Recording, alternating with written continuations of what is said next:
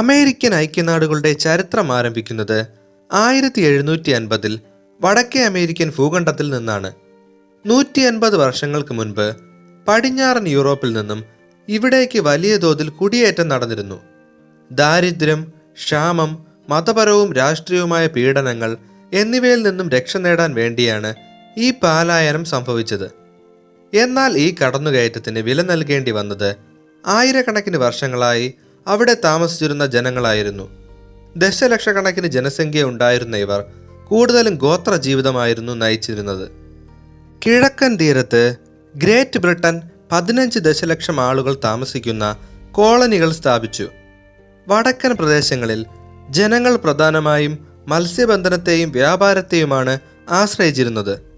തെക്കൻ പ്രവിശ്യയിൽ കൃഷിക്ക് അനുയോജ്യമായ കാലാവസ്ഥ ആയിരുന്നതിനാൽ പുകയില, നെല്ല്, പരുത്തി തുടങ്ങിയ വിളകൾ വൻതോതിൽ ഉൽപ്പാദിപ്പിച്ചു. ഇവിടങ്ങളിലെ സമ്പന്ന ഭൂ ഉടമകളെ പ്ലാന്റേഴ്സ് എന്നാണ് അറിയപ്പെട്ടിരുന്നത്. ഇവർ ത്രികോണ വ്യാപാരം വഴി ആഫ്രിക്കയിൽ നിന്ന് അടിമകളെ എത്തിച്ച് വിശാലമായ പ്രദേശങ്ങളിൽ കൃഷി ചെയ്തു പോന്നു. പടിഞ്ഞാറ് അപ്പലാച്ചിയൻ പർവ്വതനിരകൾ സ്വാഭാവിക അതിർത്തിയായപ്പോൾ അതിനുമപ്പുറം വിശാലമായ ഫ്രഞ്ച് കോളനികളായിരുന്നു. എന്നാൽ ഫ്രഞ്ച് കോളനികളും ബ്രിട്ടീഷ് കോളനികളും തമ്മിൽ തർക്കങ്ങൾ നിലനിന്നിരുന്നു.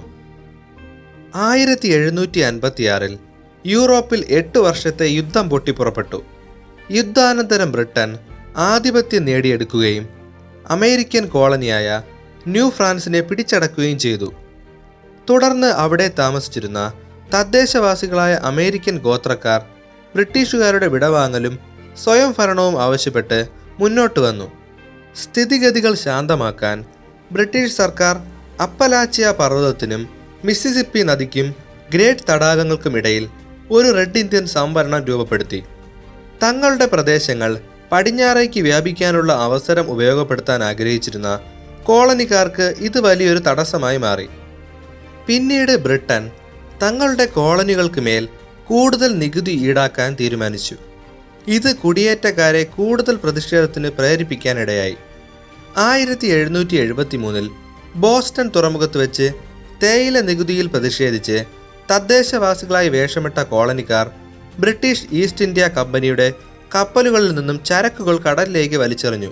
സ്ഥിതിഗതികൾ രൂക്ഷമായപ്പോൾ പന്ത്രണ്ട് കോളനികളിൽ നിന്നുള്ള പ്രതിനിധികൾ ഫിലാഡൽഫിയയിൽ ഒത്തുകൂടി ആദ്യത്തെ കോണ്ടിനെൻ്റൽ കോൺഗ്രസ് സംഘടിപ്പിച്ചു.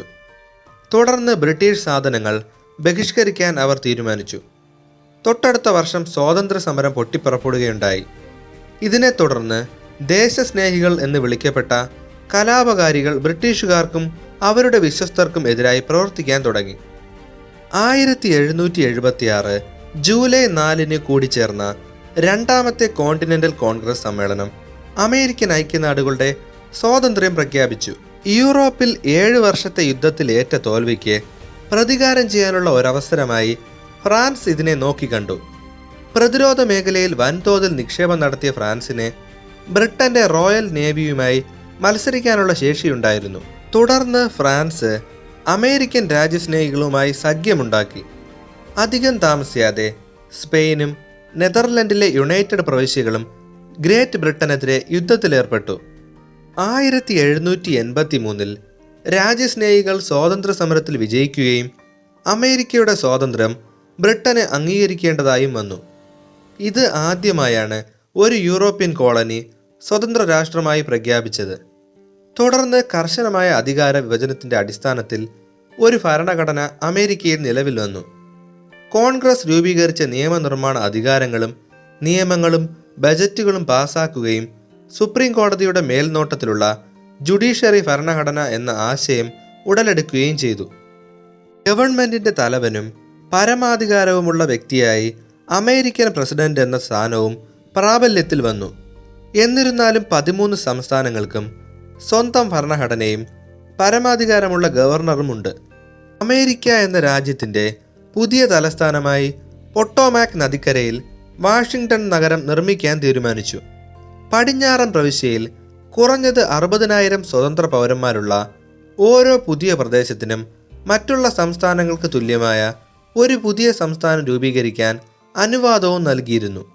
കൂടുതൽ കുടിയേറ്റക്കാർ കടന്നു വന്നതോടെ മിസിസിപ്പി നദിയുടെ പടിഞ്ഞാറ് ഭാഗങ്ങളിൽ താമസിച്ചിരുന്ന ആദിമ അമേരിന്ത്യൻ ഗോത്രവർഗ്ഗക്കാർക്ക് കൂടുതൽ ഉൾനാടുകളിലേക്ക് പാലായനം ചെയ്യേണ്ടതായി വന്നു.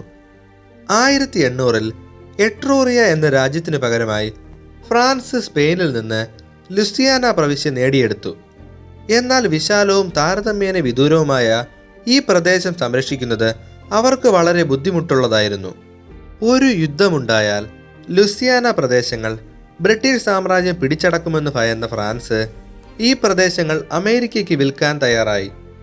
തുടർന്നുള്ള വർഷങ്ങളിൽ അമേരിക്കൻ കോൺഗ്രസ് പസഫിക് സമുദ്രത്തിൽ പര്യവേക്ഷണം നടത്താൻ ധാരാളം ധനസഹായം നൽകി. ഇതേ സമയം യൂറോപ്പിൽ ഫ്രാൻസും ബ്രിട്ടനും ഒരിക്കൽ കൂടി യുദ്ധത്തിലേർപ്പെട്ടു. അമേരിക്ക തുടക്കത്തിൽ നിഷ്പക്ഷത പാലിക്കാൻ ശ്രമിച്ചെങ്കിലും ബ്രിട്ടനുമായുണ്ടായ പിരിമുറുക്കത്തെ തുടർന്ന് അവരും യുദ്ധത്തിൽ ഇടപെടാൻ തുടങ്ങി. കാനഡയിലെ ഒരു കോളനി ആക്രമിക്കാനുള്ള ശ്രമത്തിൽ ഇത് കലാശിക്കുകയുണ്ടായി. അധികം താമസിയാതെ ബ്രിട്ടീഷ് സൈന്യം വാഷിങ്ടണിലെത്തുകയും നഗരം അഗ്നിക്കിരയാക്കുകയും ചെയ്തു.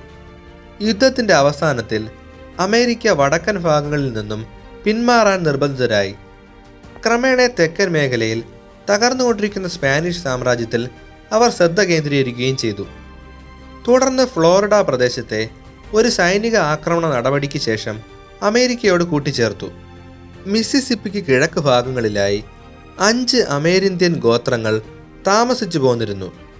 കുടിയേറ്റക്കാരുടെ ഉദാസീനവും കാർഷികവുമായ ജീവിതശൈലിക്ക് ഈ മേഖല അനുയോജ്യമായിരുന്നു. തുടർന്ന് ഗവൺമെൻറ് ഈ ഭൂമി ഏറ്റെടുക്കാൻ തീരുമാനിക്കുകയും ഗോത്രക്കാരെ മിസിസിപ്പിക്ക് പടിഞ്ഞാറ് ഭാഗത്തേക്ക് കുടിയേറാൻ നിർബന്ധിക്കുകയും ചെയ്തു. ഈ കുടിയേറ്റത്തിൻ്റെ ഭാഗമായി ഉണ്ടായ പാലായനത്തിൽ ക്ഷാമവും കഷ്ടതയും കാരണം ആയിരക്കണക്കിന് ഗോത്രക്കാർ മരണത്തിന് കീഴടങ്ങി. ഇതേ സമയം മെക്സിക്കോയിൽ പ്രധാനമായും അമേരിക്കയിൽ നിന്നുള്ള കുടിയേറ്റക്കാർ താമസിക്കുന്ന ടെക്സാസ് സംസ്ഥാനം സ്വാതന്ത്ര്യം പ്രഖ്യാപിച്ചു. തുടർന്ന് ടെക്സാസ് റിപ്പബ്ലിക് രൂപം കൊണ്ടു. ആയിരത്തി എണ്ണൂറ്റി നാൽപ്പത്തി അഞ്ചിൽ ടെക്സാസ് പ്രദേശങ്ങൾ അമേരിക്കയുമായി കൂട്ടിച്ചേർക്കപ്പെട്ടു. എന്നാൽ ഈ മേഖലയിൽ കൃത്യമായി അതിർത്തി നിർണയിച്ചിട്ടില്ലാത്തതിനാൽ ഇരു രാജ്യങ്ങളും തമ്മിൽ സംഘർഷം രൂക്ഷമായി തുടർന്നു പോന്നു. കുറച്ച് വർഷങ്ങൾക്ക് ശേഷം ന്യൂ മെക്സിക്കോ, കാലിഫോർണിയ എന്നീ പ്രദേശങ്ങളും അമേരിക്കൻ ഐക്യനാടുകളുടെ ഭാഗമായി തീർന്നു.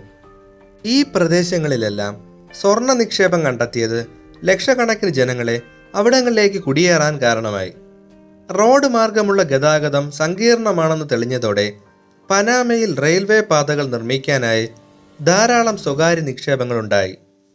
ആയിരത്തി എണ്ണൂറ്റി അൻപതിൽ കാലിഫോർണിയ സംസ്ഥാനത്തിൽ അടിമത്ത നിർത്തലാക്കാൻ തീരുമാനിച്ചു. വടക്കൻ സംസ്ഥാനങ്ങൾ കൂടുതലും വ്യവസായ മേഖലയിൽ മുന്നിട്ട് നിന്നിരുന്നു.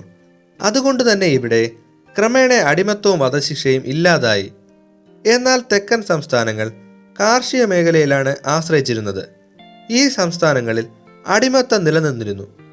പുതുതായി രൂപം കൊള്ളുന്ന സംസ്ഥാനങ്ങളിലേക്ക് തങ്ങളുടെ ഭരണ മാതൃക വ്യാപിപ്പിക്കാൻ പടിഞ്ഞാറും തെക്കും സംസ്ഥാനങ്ങൾ ആഗ്രഹിച്ചു. ഈ ഒരു മത്സരം ഇരുപക്ഷവും തമ്മിൽ അകൽച്ച ഉണ്ടാകാൻ കാരണമായി. ആയിരത്തി എണ്ണൂറ്റി അറുപതിൽ അടിമത്തത്തോട് വിമുഖത കാണിച്ചിരുന്ന അബ്രഹാം ലിങ്കൺ അമേരിക്കൻ പ്രസിഡന്റായി തിരഞ്ഞെടുക്കപ്പെട്ടു. ഇതിൽ പ്രതിഷേധിച്ച് തെക്കൻ സംസ്ഥാനങ്ങൾ ഓരോന്നായി അമേരിക്കയിൽ നിന്നും പിരിഞ്ഞ് കോൺഫെഡറേറ്റ് സ്റ്റേറ്റ്സ് ഓഫ് അമേരിക്ക എന്ന സംഘടനയ്ക്ക് രൂപം നൽകി. ഇതിനെ തുടർന്ന് ആഭ്യന്തര യുദ്ധം ആരംഭിച്ചു.